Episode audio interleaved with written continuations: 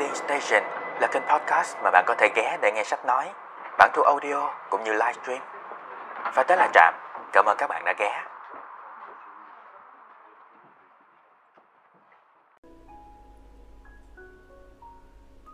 Mặt B, Nguyễn Nhật Ánh Chương 6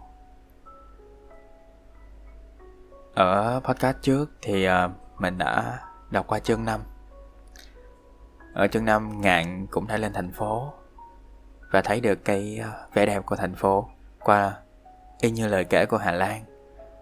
Một thành phố hoa lệ, rộng lớn Màu sắc. Nhưng uh, Ngạn cũng không rõ là nó có đẹp hơn làng đo đo của Ngạn hay không Vì thành phố làm Ngạn rất là ngột ngạt, rất khó chịu. Và cả Hà Lan dường như cũng khác với Hà Lan ở làng đo đo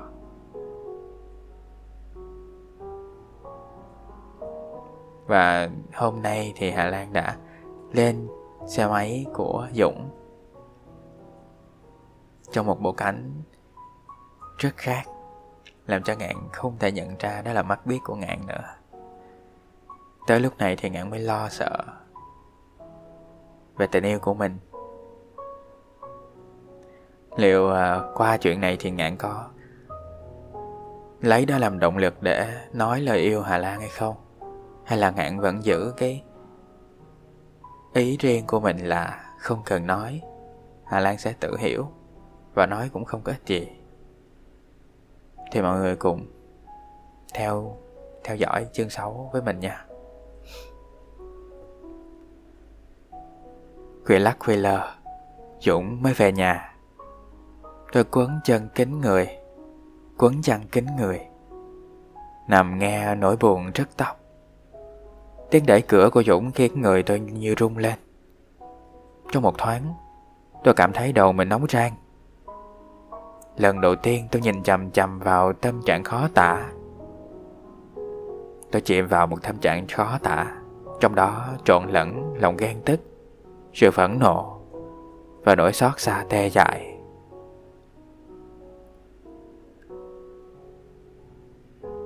Tôi không biết tôi sẽ làm gì Tôi như một hỏa diệm sơn vừa bị đánh thức Ta nghĩ xem nên phun lửa ra Đốt tan tành thế giới Hay giữ lửa lại trong lòng để riêng đốt tình thôi. Dũng tưởng tôi chẳng biết gì. Nó vào phòng bằng những bước chân nhún nhảy. Rồi vừa hít sáo, miệng nó vừa nhảy nhót liên tục quanh phòng. Nó chẳng buồn che giấu niềm vui của mình. Trong bộ tịch của Dũng, tôi đoán ngay nó và Hạ Lan đã đi chơi ở đâu. Nhưng tôi chẳng thèm hỏi Hỏi làm gì? Tôi nhủ bụng. Biết được, chỉ thêm buồn. Dũng tiếp tục nhảy nhót, không hiểu vô tình hay cố ý. Thỉnh thoảng nó lại chạm vào giường tôi. Tôi càng thêm bức rứt, quên phát những gì vừa tự nhủ. Tôi liếc nó, hỏi bằng giọng cố tỏ ra hờ hững. Bộ mới đi nhảy về hả? Dũng không trả lời thẳng câu hỏi của tôi. Nó vừa nhảy nháy mắt vừa tặc lưỡi hít xoa. Chân vẫn không ngừng nhún nhảy. Một bữa tối, tuyệt vời. Tôi lặng lẽ quan sát Dũng bằng ánh mắt ác cảm. Tôi đọc được sự tuyệt vời của nó trên vẻ mặt thỏa mãn. Chiếm được người yêu của bạn mình. Chắc nó hả dạ lắm. Tới đây tôi lại tức Khi mà ngạn dùng từ người yêu Tôi vẫn rất, rất tức cái, cái lối suy nghĩ của ngạn Là mặc định một cái sở hữu cách khi mà chẳng có một cái gì đó rõ ràng. Rồi giờ lại bảo là chiếm được người yêu của bạn mình. Nghe như kiểu là người bị hại vậy.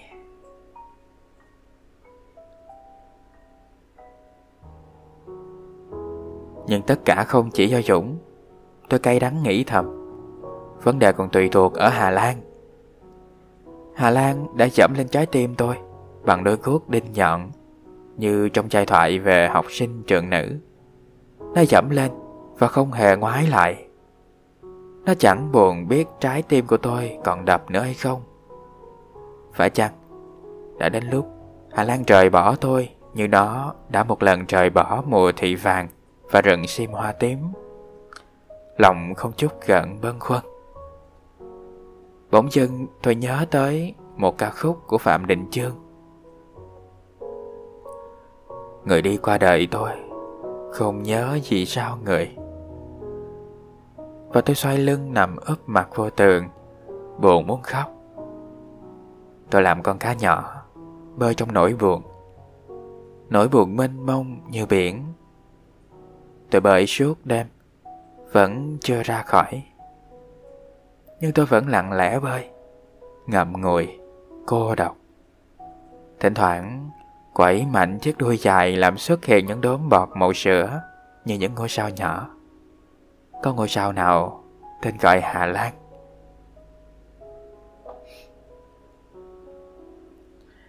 Nếu mà các bạn ờ, các bạn nam mà có nghe chiếc podcast này, chiếc ờ, audiobook này của mình thì hãy chú ý một điều là mình không biết có hoàn toàn đúng 100% không nhưng các bạn nữ. Rất muốn việc Mọi thứ rõ ràng Và có một cái, Có một cái gợi gì đó Gọi là tên gọi cho một cái mối quan hệ. Chứ không phải à, Mình im im, Rồi mình bắt người ta phải tự hiểu. Xong rồi mình mình bắt người ta Không được có bất cứ một cái tình cảm gì đối với người khác, trong khi giữa mình và họ chả có cái gì rõ ràng, chả có gì chắc chắn cả. Xã hội còn còn nghĩ trong lòng là ờ mình bị người ta cướp mất người yêu. Xong rồi còn trách là, đó không phải hoàn toàn là lỗi của người đàn ông đó, mà cũng một phần do hà lan. Một phần do người con gái mà mình nghĩ là họ biết mình yêu họ và họ cũng yêu mình người ta có tự do mà người ta có cái quyền đó, đúng không? Nên là những bạn nam chú ý nha.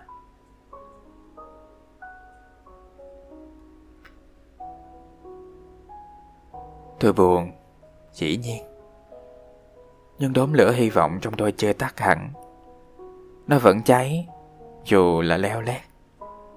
Bản chất của tình yêu là hy vọng. Nhiều khi trước một sự thật phủ phàng đã rõ mười mươi người ta vẫn tìm cách giải thích theo chiều hướng ít bi quan nhất.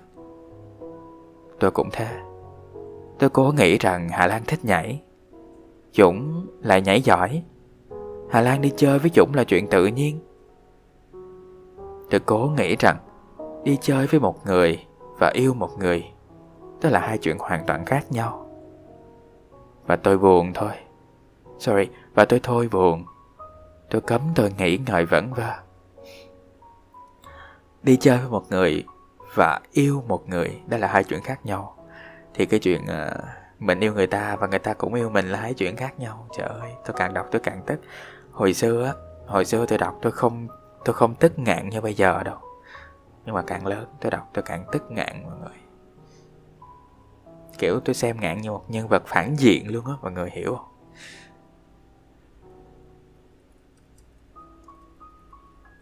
Tại sao lại có cái lối suy nghĩ như thế nhỉ?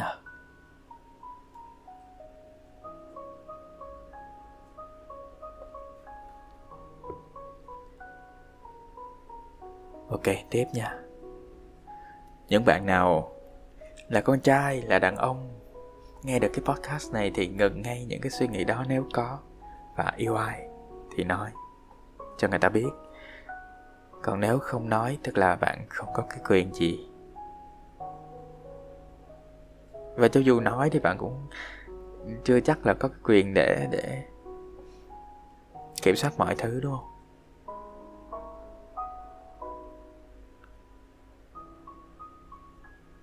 hôm sau Tôi đến trường Hà Lan với nụ cười tươi, tinh trên môi. Sorry, hôm sau tôi đến trường Hà Lan với nụ cười tươi tỉnh trên môi. Không thấy chủng lãng phản ở đó.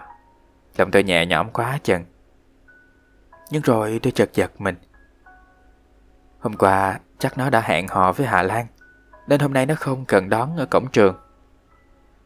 Ý nghĩ đó vắt ngang đầu tôi như mây xám vắt ngang bầu trời. Niềm vui trong lòng bỗng chốc bay phèo.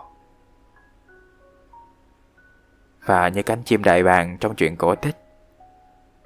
Khi bay đi, Nó cắp theo cả chút bình yên cuối cùng còn sót lại trong tôi. Tôi đón Hà Lan bằng vẻ mặt hân hoan giả tạo. Hà Lan chẳng nhìn thấy gì. Nó vẫn cười với tôi bằng đôi mắt biết Không hiểu sao, Khi nhìn vào đôi mắt đó, Lòng tôi bỗng thấy nhói đầu.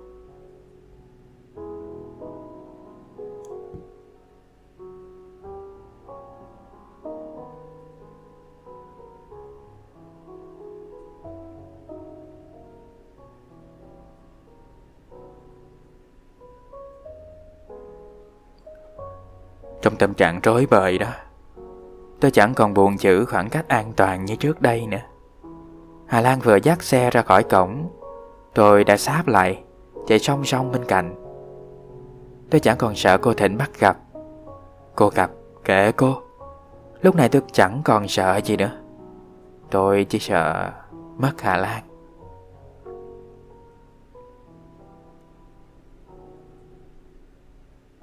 Hà Lan trò chuyện với tôi một cách tự nhiên. Và tôi cũng làm ra vẻ như không biết gì. Mặc dù điều đó đối với tôi quá, quả thật rất khó khăn. Suốt trên đường về Chúng tôi chỉ nói với nhau về chuyện học tập Về kỳ thi sắp tới Về câu chuyện gượng gạo làm sao. Các anh thì cứ ờ, uh, Chứ trách là các chị em uh, tại sao cứ thích bad boy? Cơ hội nào cho good boy? Nhưng uh, vấn đề không phải là tốt hay xấu mà là mặn hay nhạt. Mình cảm thấy uh, không phải cứ cứ good boy thì sẽ là nhạt mà không phải cứ ai nhạt là sẽ good boy là là sẽ là good boy đâu nhưng mà tại sao lại trò chuyện một cách nhạt nhẽo như thế nhỉ?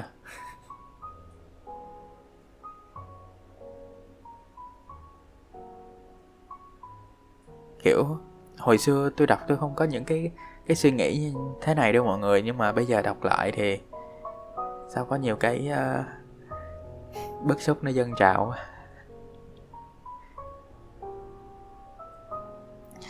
tôi chỉ sợ mất hà lan à, sợ mất hà lan chỉ sợ vậy thôi, nhưng mà những cái hành động thì rất là ngờ ngạch luôn. Nhưng mà chúng ta cứ xem như là bài học cho bản thân đi nhé, mọi người. Hà Lan trò chuyện với tôi một cách tự nhiên. Oh sorry. Đến nhà cô Hà Lan. Tôi không quay xe về như thường lệ mà nói. Tôi vào chơi nghe. Hà Lan có vẻ ngạc nhiên trước thái độ khác lạ của tôi nó chần chừ. Ừ, Lát nữa Hà Lan phải đi công chuyện rồi. Câu đuổi khéo của Hà Lan chẳng khác nào một nhát dao Đâm vào tim tôi. Tôi đâm bướng. Tôi chỉ vào chơi một chút thôi.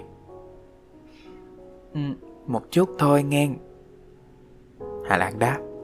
Và tôi đọc được vẻ ngại ngần trong mắt nó. Lúc đầu thì là một uh, động thái tốt à, tức là cũng à, cố gắng hòa nhập với cuộc sống với gia đình của đối phương.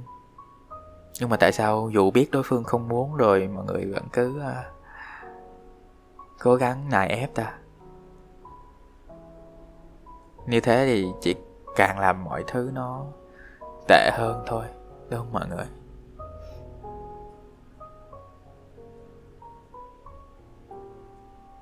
Được ít gì đâu mà cứ ờ, cố làm cho nhau cảm thấy khó xử. Câu chuyện trong phòng khách diễn ra không khá hơn ngoài đường chút nào. Nó ngượng ngập và đứt khúc. Phần lớn thời gian rơi vào sự im lặng nặng nề. Tôi ngồi như khúc gỗ và cựa mình một cách khó khăn. Hà lan thì chốc chốc lại nhìn lên đồng hồ. Nó lộ vẻ sốt ruột và nó không giấu điều đó. Thậm chí nó còn muốn tôi biết rằng nó đang sốt ruột và nó đang vội đi. Rằng nếu tôi còn chút xíu lịch sự thì tôi nên xéo ngay trước khi nó nói ra. Tôi không đợi được nó nói ra. Vì vậy tôi đứng dậy cáo từ. Thôi, tôi về. Hà Lan tiễn tôi ra cửa, mặt nó tươi tỉnh. Ừ, ngạn về nha, mày mốt tới chơi. Tôi phóng xe đi, không buồn ngoái lại. Mốt là ngày nào? Là mai, là mốt, hay là không ngày nào hết? Tôi trẻ hoặc xe ở một góc phố và không biết mình đang rời bỏ một con đường hay rời bỏ một giấc mơ. Tôi về đến nhà đúng lúc Dũng vừa dắt xe ra. Tôi không cố tự đánh lừa mình nữa. Tôi hiểu điều gì đang xảy ra và cố đón nhận nó một thái độ bình tĩnh, như đón nhận một vết thương của số phận. Tôi cũng tự nhủ với tôi, đừng trách Hà Lan, rằng nó có quyền lựa con đường của riêng nó, rằng tôi không thể buộc nó phải gắn bó lòng mình với những kỷ niệm của một thời thơ ấu dài lâu. Tôi không thể bắt Hà Lan phải giống tôi.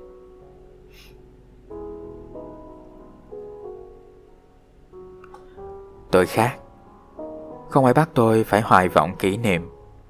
Không ai bắt tôi phải nhớ cha chiếc cái làng nhỏ xa xăm của mình mỗi khi chiều xuống. Không ai bắt tôi đêm nào cũng phải mơ thấy một bóng trăng tuổi thơ treo lơ lửng trên đường làng và rơi từng giọt vàng xuống dạng hoa thiên lý. Những điều đó xảy đến một cách tự nhiên, cũng giống như hồi học lớp 9. Một mình, một hôm nhìn vào mắt Hà Lan, lần đầu tiên tôi cảm thấy lòng mình chảy sóng, mà chẳng hiểu vì sao. Bây giờ thì tôi hiểu rồi, và cũng lại hiểu rằng với Hà Lan bây giờ, Dũng hấp dẫn hơn tôi nhiều. So với Dũng, tôi chỉ là một thằng con trai quê mùa. Quê mùa từ lối sống, từ cách ăn mặc, đến cách tỏ tình. Ờ, mấy thứ khác thì tôi không tôi không biết nhưng mà đúng cách tỏ tình là nên nên che chắn thật sự. Bây giờ chẳng còn ai tỏ tình bằng cách bỏ công ngồi gãy đàn và ruột rè hát lên những lời bóng gió. Hệt như một thằng ngốc. Tôi bắt chước Trương Chi, hàng chị hồn tôi chết đuối. Mà những bài tình ca cũng chẳng ra gì. Ngay từ đầu Dũng đã liệt vào cái loại cổ điển, vứt đi. Mình có thể hát một bài tình ca, Nhưng mà sau đó mình cũng phải nói những cái gì của lòng mình ra với người ta, đúng không ngạn cũng nhận thức được những cái bài hát đó với những cái lời ca đó rất là bóng gió thì khi chúng ta tỏ tình một cách bóng gió thì làm sao mà đòi hỏi nhận lại một đáp án cho nó rõ ràng được?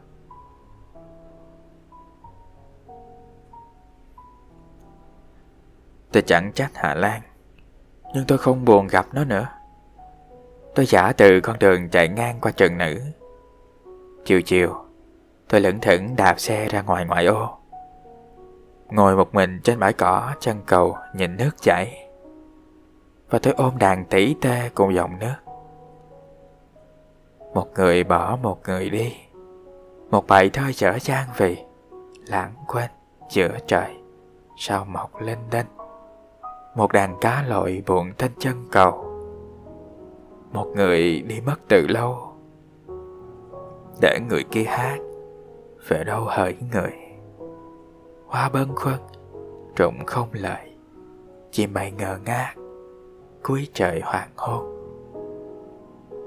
Tôi ngẩng đầu lên và thấy ở cuối chân trời xa chim bay ngờ ngác. Chúng là chim gì? Chim én hay chim sẻ? Mà ở đằng sau những đôi cánh thấp thoáng kia, dãy ráng đỏ cứ cháy lên thẳng thốt Suốt ngày suốt đêm, tôi viết nhạc, Tôi viết ngoài giấy, Tôi viết trong đầu. Nỗi khổ đau khiến tôi ngỡ ngơ Ngớ ngẩn.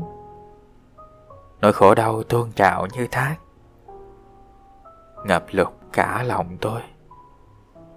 Trong những ngày u ám đó Nếu không có âm nhạc, Tôi đã không ngoi lên nổi, Tôi đã không còn là tôi. Âm nhạc đã chịu tôi qua đèo cao, Vượt sâu. Bằng đôi cánh chịu dàng và bay bổng nó đã nhắc tôi lên khỏi nỗi mê đắm Xanh xao, phiền muộn. Tôi viết những bản tình ca buồn bã Và trung chúng lên Trên sáu dây đàn Để nghe lòng vơi đi nỗi sầu nhớ. Khi nỗi đau thoát được ra ngoài Sức công phá mãnh liệt. Tôi ngồi dưới hoàng hôn Bên chân cầu sóng vỗ Nhắn cùng mây gió. Ai về qua chỗ người thương Đứng giùm tôi Trước cổng trường ngày xưa. Ước giùm tôi Chút cơn mưa. Để nghe trên tóc Hương vừa bay đi. Khi hát Tôi thấy tôi trở về. Tôi thấy tôi bồn chồn đứng trước cổng trường nữ. Mỏi mắt tìm Hà Lan trong dòng sông áo trắng. Thấy tôi, Hà Lan mừng rỡ và nó trách. Ngạn đi đâu mà mất biệt hả? Tôi cười. Tôi bận học. Hmm, Hà Lan không tin đâu. Tôi lại cười. Tôi chẳng buồn thanh minh. Chỉ cần nhìn vào đôi mắt nó, tôi biết rằng nó đã biết tất cả. Tôi rủ Hà Lan về làng. Nó gật đầu ngay. Tôi thấy tôi và hà Lan ngồi trên chiếc xe đò của ông chú nó. Chạy xe từ sáng sớm, đến chiều thì về tới phố huyện. Từ huyện, tôi và Hà Lan đạp xe về làng, hệt như ngày xưa.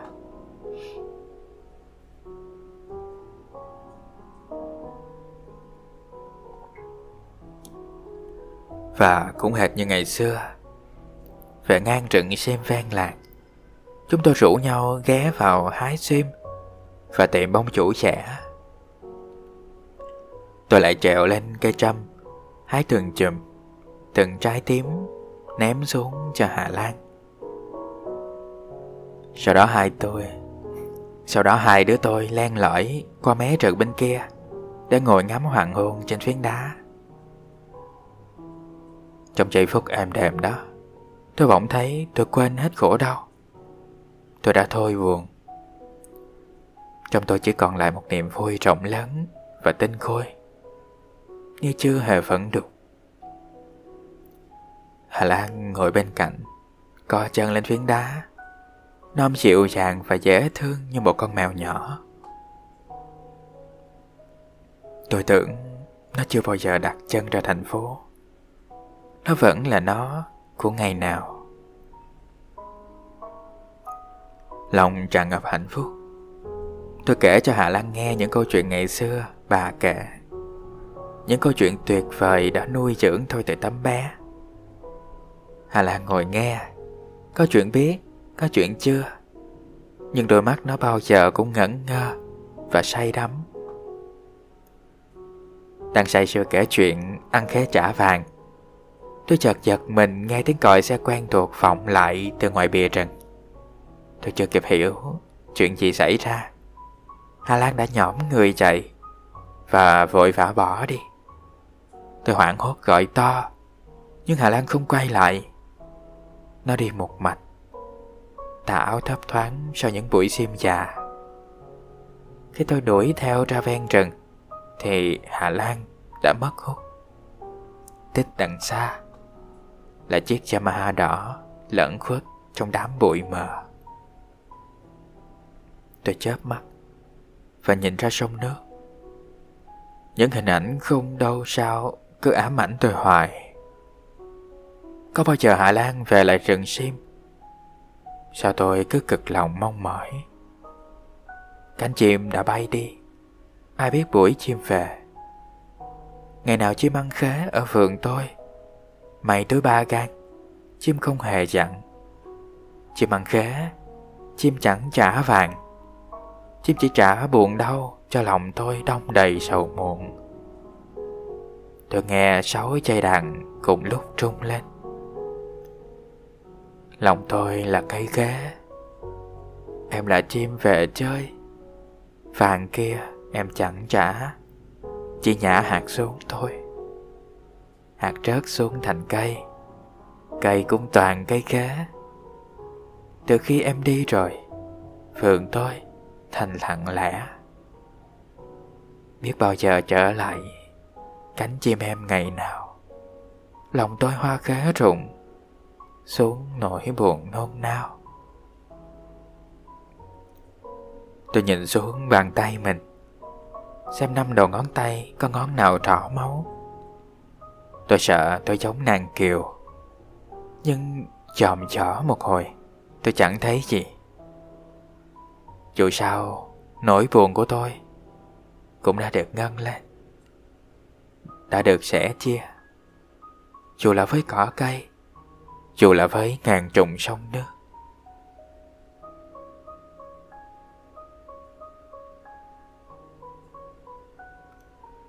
Tôi không gặp Hà Lan một thời gian dài. Tôi tránh nó, Và nó cũng tránh tôi. Có lẽ nó đã biết, Tôi biết chuyện nó và Dũng. Bất chợt gặp cho ngoài đường Tôi và Hà Lan chỉ mỉm cười chào nhau Và hỏi han qua loa chăm ba câu. Rồi đường ai nấy đi. Gặp mà như không gặp. Tôi cố chìm tình cảm của mình xuống đáy lòng. Tôi cố chôn chặt kỷ niệm. Tôi muốn quên Hà Lan, Quên hết. Khi nỗi buồn dâng lên, Tôi ôm đàn ngửi hát. Tôi hát Và gửi tâm sự của mình cho gió cuốn mây trôi. Tôi đang muốn quên. Thì Hà Lan lại tới.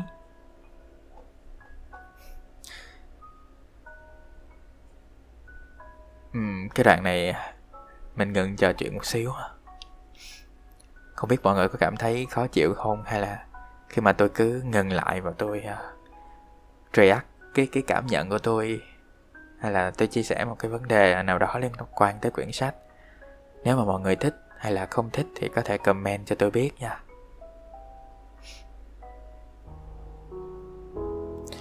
Đây là, gọi là sao ta? Rất là rất là buồn khi mà bản thân ai cũng sẽ lớn lên và cũng sẽ thay đổi, đúng không? Cuộc sống lúc nào cũng đổi thay và chúng ta cũng thế. Nhưng mà thật là đáng tiếc khi mà mình luôn yêu họ của ngày xưa, và bản thân mình cũng không không chịu thay đổi. Thay đổi thì có thể tốt hoặc có thể xấu. Có thể là một sự à, thích nghi, cũng có thể là một sự à, tha hóa. Thì mình không bàn sâu ở đây, nhưng mà chắc chắn ai rồi cũng sẽ thay đổi. Và nếu một con người mà cứ không bao giờ thay đổi trước một cuộc sống luôn đổi thay thì nó hơi kỳ. Đúng ta?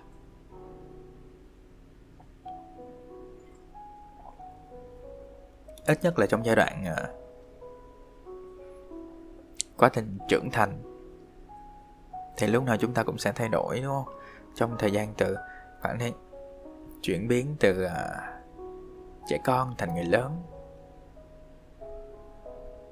định hình bản thân.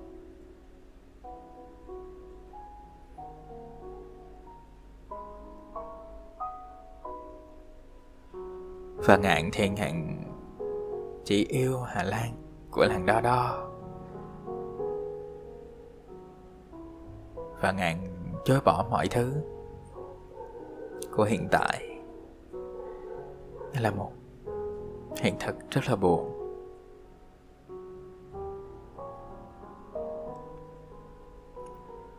Ok tiếp nha tôi ngạc nhiên khi thấy nó xuất hiện càng ngạc nhiên hơn khi thấy mắt nó đỏ hoe tôi bồn chồn hỏi có chuyện gì vậy Hà Lan? Anh, anh Dũng Anh Dũng Hà Lan ngập ngừng đáp và cúi mặt xuống. Thế nó ngừng bặt, tôi lại hỏi giọng hồi hộp. Anh Dũng sao? Một thoáng vân vân. Hà Lan ngước nhìn tôi, sụt sệt nói. Anh, anh tệ quá. Hà Lan làm tôi lo lắng quá chừng. Nó nói kiểu đó, tôi chẳng biết đường nào mà lần. Tôi đoán già đủ thứ mà vẫn không biết Dũng tệ với Hà Lan là tệ như thế nào. Cuối cùng tôi đành hạ giọng nói. Dũng tệ sao? Hạ Lan lại ngập ngừng. Có lẽ nó cảm thấy khó nói. Tôi động viên. Hạ Lan nói đi, đừng ngại. Hà Lan chớp mắt. Lâu nay, ảnh, ảnh không đến Hà Lan. Tôi cố nén một tiếng thở dài. Hóa ra, Hà Lan buồn vì chuyện đó. Chuyện khoảng con vậy mà nó phải quýnh lên. Tôi nhìn nó, chép miệng. Biết đâu chúng bận chuyện gì. Hà Lan cắn môi. Chẳng có chuyện gì đâu. Anh bận đi với con Bích Hoàng á. À, thì ra thế. Tự chân lòng tôi dâng lên một cảm giác thích thú kỳ lạ và tôi thấy hổ thẹn về điều đó. Tôi hỏi, cố trấn áp niềm vui cay độc trong lòng. Bích Hoàng là ai? Hà Lan nhún vai. Ngạn không biết đâu, cô ta là con ông Thanh Đạm. Tôi không biết Bích Hoàng, nhưng tôi biết tiệm bánh Thanh Đạm ở ngã tư Thái Bình Dương. Còn nhà Thanh Đạm cặp kè với nhà Thanh Lâm. Một sự kết hợp chẳng lấy gì làm kỳ quái. Tôi nghĩ trong đầu như vậy Nhưng không nói ra. Sợ Hà Lan buồn thêm. Tôi nhìn Hà Lan Và thấy sự đau khổ ánh lên trong mắt nó. Bạn nói Giọng không được tự tin lắm. Tôi có thể giúp cho Hà Lan được gì không? Hà Lan khẽ lắc đầu. Hà Lan chẳng muốn làm phiền ngạn. Hà Lan chỉ kể cho ngạn nghe vậy thôi à. Nói xong, Hà Lan bỏ về. Buồn thiểu, buồn thiêu Nhìn nó lầm lũi đạp xe đi.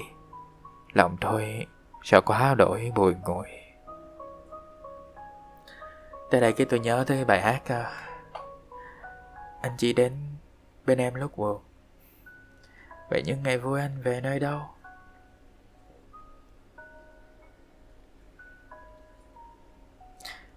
Với lại ờ, trong chuyện tình cảm, nó là một chặng đường dài và nó là một ờ, hành trình đó có những chúng ta, gọi là chúng ta trải qua những khoảnh khắc cùng nhau, chúng ta phát triển cùng nhau, chúng ta trưởng thành cùng với nhau, gắn kết với nhau. Nên là nếu thiếu đi cái sự à, gắn kết mỗi ngày, những sự à, cùng nhau trải qua, những vui buồn trong cuộc sống, thì chắc chắn cái tình cảm đó nó sẽ không bền vững. Không có cái mối liên kết nào của mình với họ hết. Tôi thấy vấn đề của ngạn với hà lan cũng như thế. Khi mà trời làng đo đo,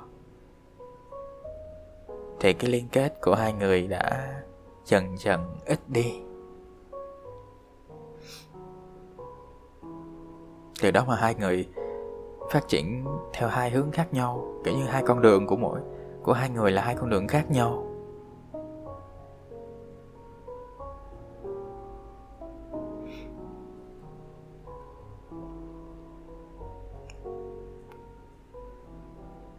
Đọc tiếp nha Thoạt tiên, Nghe Dũng bỏ rơi Hạ Lan Tôi mừng khắp khởi như vậy tôi sẽ có cơ hội thực hiện giấc mơ tình cảm của mình. Cái cơ hội mà tôi luôn âm thầm chờ đợi. Và có lúc tưởng đã đời đời vụt mất. Bây giờ thì nó đã trở về. Tôi đã nhìn thấy đôi cánh xanh biếc của con chim hạnh phúc thấp thoáng trước khi ngoài. Tôi còn tìm thấy trong mối tình đổ vỡ của Hà Lan một khoái cảm thầm kín khác, ích kỷ hơn và hèn mọn hơn.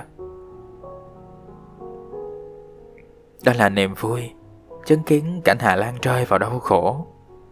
Nó rơi vào đúng nỗi đau khổ mà trước đây nó đã gây cho tôi. Hà Lan đã bỏ tôi Đến với Dũng Mà chẳng được gì. Cái đoạn này tôi lại phải tức tức ngạn. Sao lại dùng từ bỏ bỏ ngạn để đến với Dũng? Thì tôi lại tôi lại hơi khó chịu với cái suy nghĩ đó của ngạn.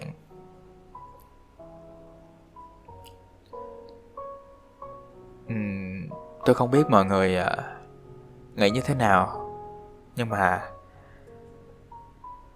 từ uh, bản thân cũng như uh, góp nhặt ở các nơi. Thì tôi nghĩ là sẽ có hai, ba loại tình yêu. Tình yêu vô vị kỷ, là cho đi và không oán trách, không hối hận. Đúng kiểu là không hối hận nha, không oán trách nha, đúng kiểu là chỉ cần thấy người ta vui là mình vui á. Nhưng mà nó không mù quáng nha. Kiểu vậy. Thứ hai là mức độ trung bình, tình yêu à, có qua có lại. Thứ ba là tình yêu vị kỷ, tình yêu vì bản thân. Là mình yêu cái cảm xúc của mình thôi. Mình không có yêu họ. Mình yêu cái cảm giác yêu đương. Và mình yêu bản thân mình, chứ mình không yêu đối phương.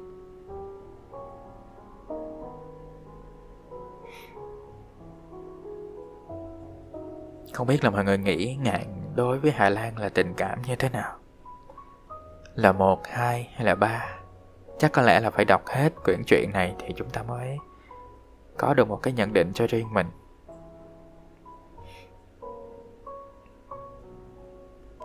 Và tôi rất là muốn nghe những cái quan điểm, những cái ý kiến hoặc ừ, đơn giản là những cái câu chuyện của mọi người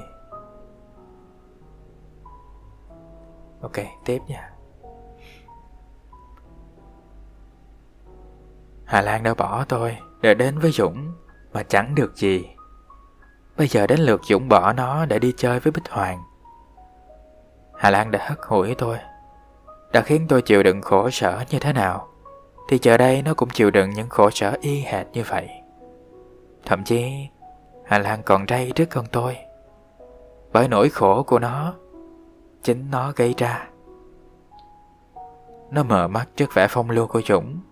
Nó tự đưa đẩy nó đến với tình cảnh của hiện thời. Đáng đời nó.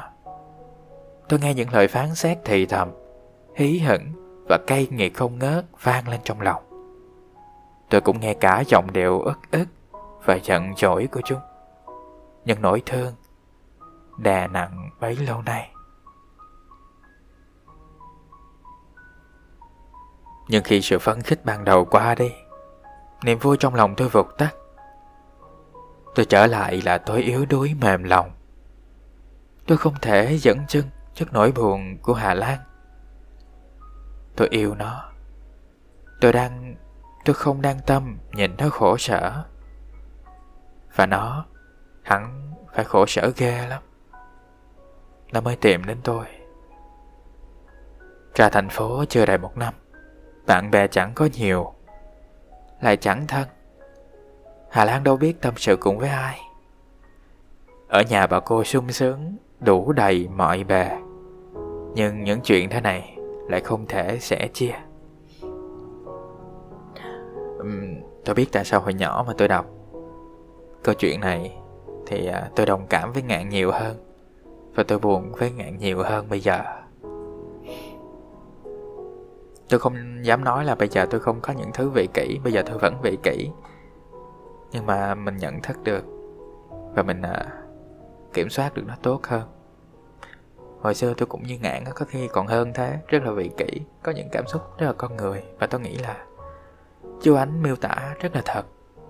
Ai cho chúng ta cũng có những khoảnh khắc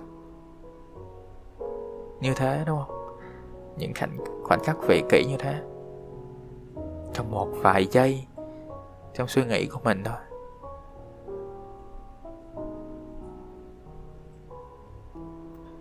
Nên là không có ai hoàn toàn tốt Hoặc là hoàn toàn xấu cả.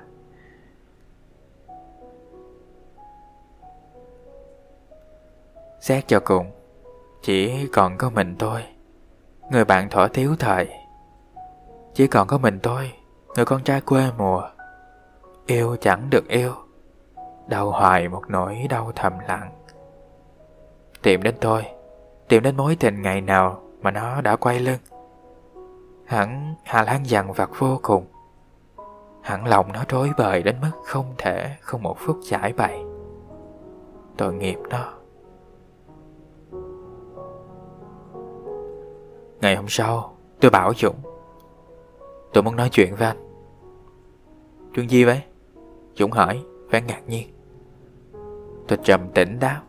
Chuyện liên quan tới anh. Dũng hất hàm. Vậy thì nói đi. Tôi không thể nói ở đây được. Đi chỗ khác.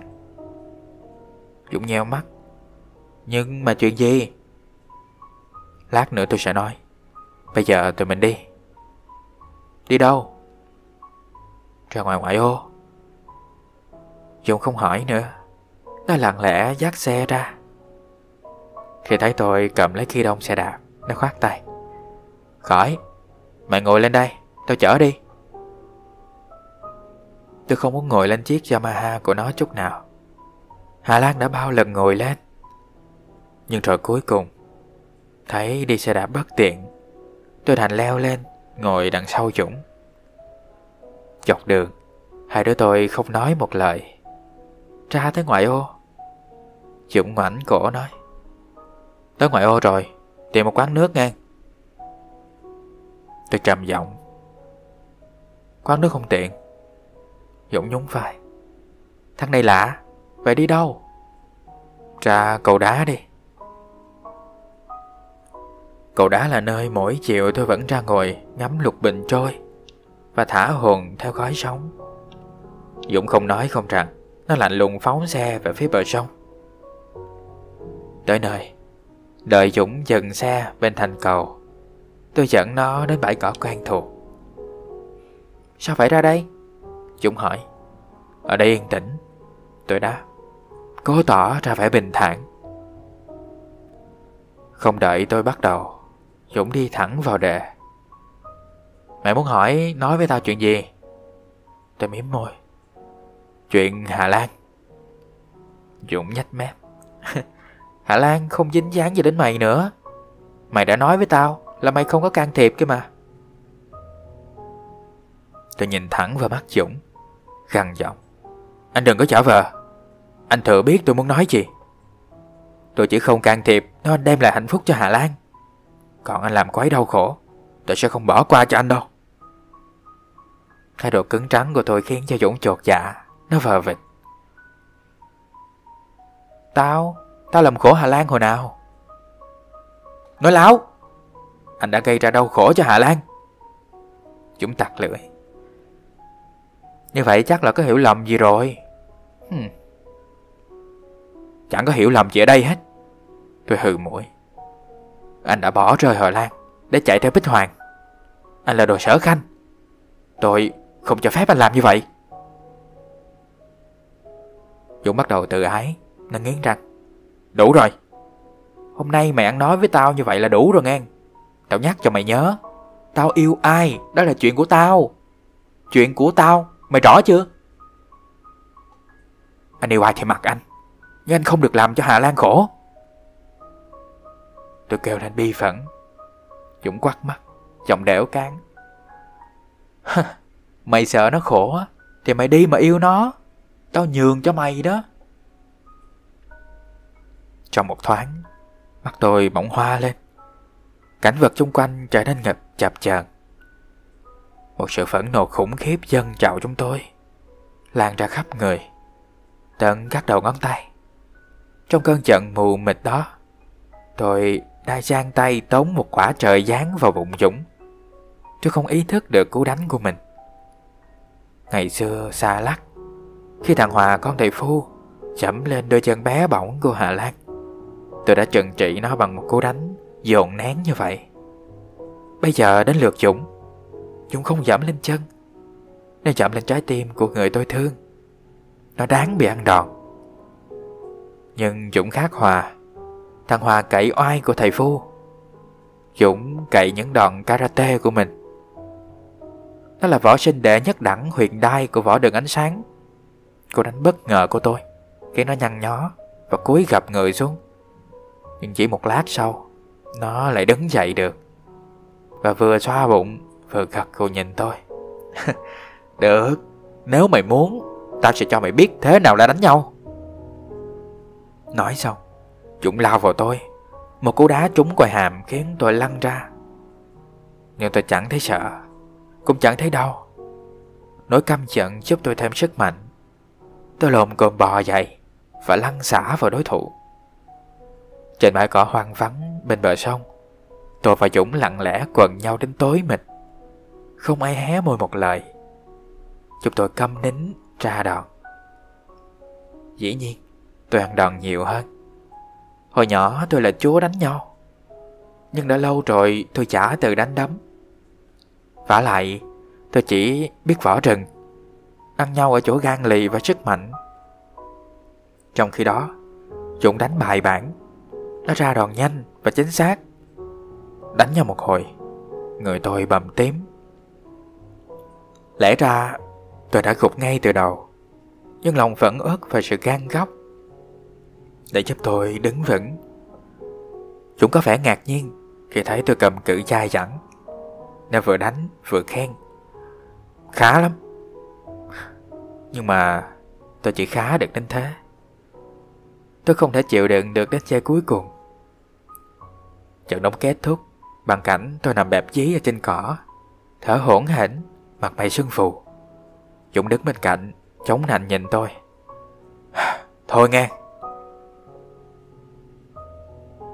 Tôi nằm im, không đáp. Không hiểu sao tôi chẳng thấy đau đớn, Dù người đầy thương tích. Lúc này, Lòng tôi chỉ là một nỗi trống rỗng, Vắng mênh mông. Dũng lại nói Ngồi dậy Tôi trở về. Anh về trước đi, Lát tôi về sau. Tôi đáp Và không buồn nhúc nhích. Thật ra nhìn ở một góc độ nào đấy, Trong cái cảnh này thì Dũng rất là đàn ông đúng không mọi người?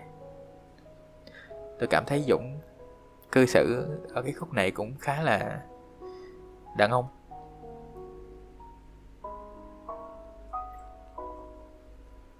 Và cái câu mà Mày muốn Hà Lan hạnh phúc thì tự đi mà làm, đúng không? Rất là thấm luôn. Dũng lách thết quay lại chỗ thành cầu. Nhìn bộ dạng sơ sát của nó. Tôi đoán Nó cũng ê ẩm không kém gì tôi. Bất giác tôi thở dài Và cảm thấy mình thật điên. Liệu tất cả những chuyện vừa xảy ra Có đem lại cho Hà Lan điều gì tốt đẹp? Tôi cứ nằm im như thế, Bất động và suy tư. Bãi sông hoang lạnh như một bãi tha ma.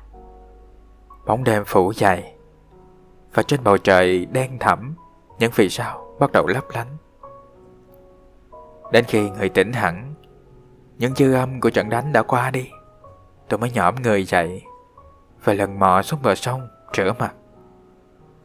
Nước sông mát lạnh khiến lòng tôi bỗng chốc trở nên thái mặt. Sorry. Khiến lòng tôi trở nên thư thái. Mặc dù các vết thương dần dần nhức nhối, Tôi vốc nước bằng cả hai tay. Có khi tôi vùi đầu vào mặt sông, Để nghe nước sông vỗ về, Để nghe trong một phút, Trong một giây, Lòng bỗng lên đanh Như những vì sao Đang bình bồng trên lớp sóng kia.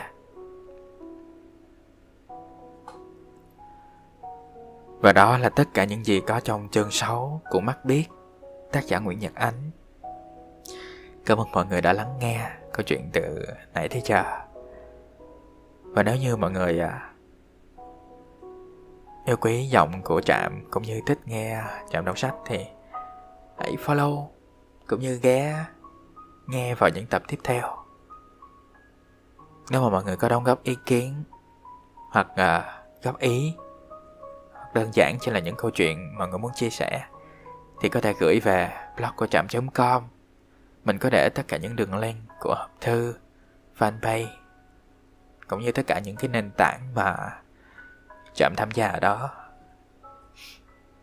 Và nếu mọi người có thích hoặc là không thích, khi mà chạm vừa đọc, vừa bình luận, vừa react, vừa chia sẻ những cái cảm nhận của mình về cuốn sách giữa chừng như thế, thì mọi người cũng à, phản hồi lại cho chạm biết ha.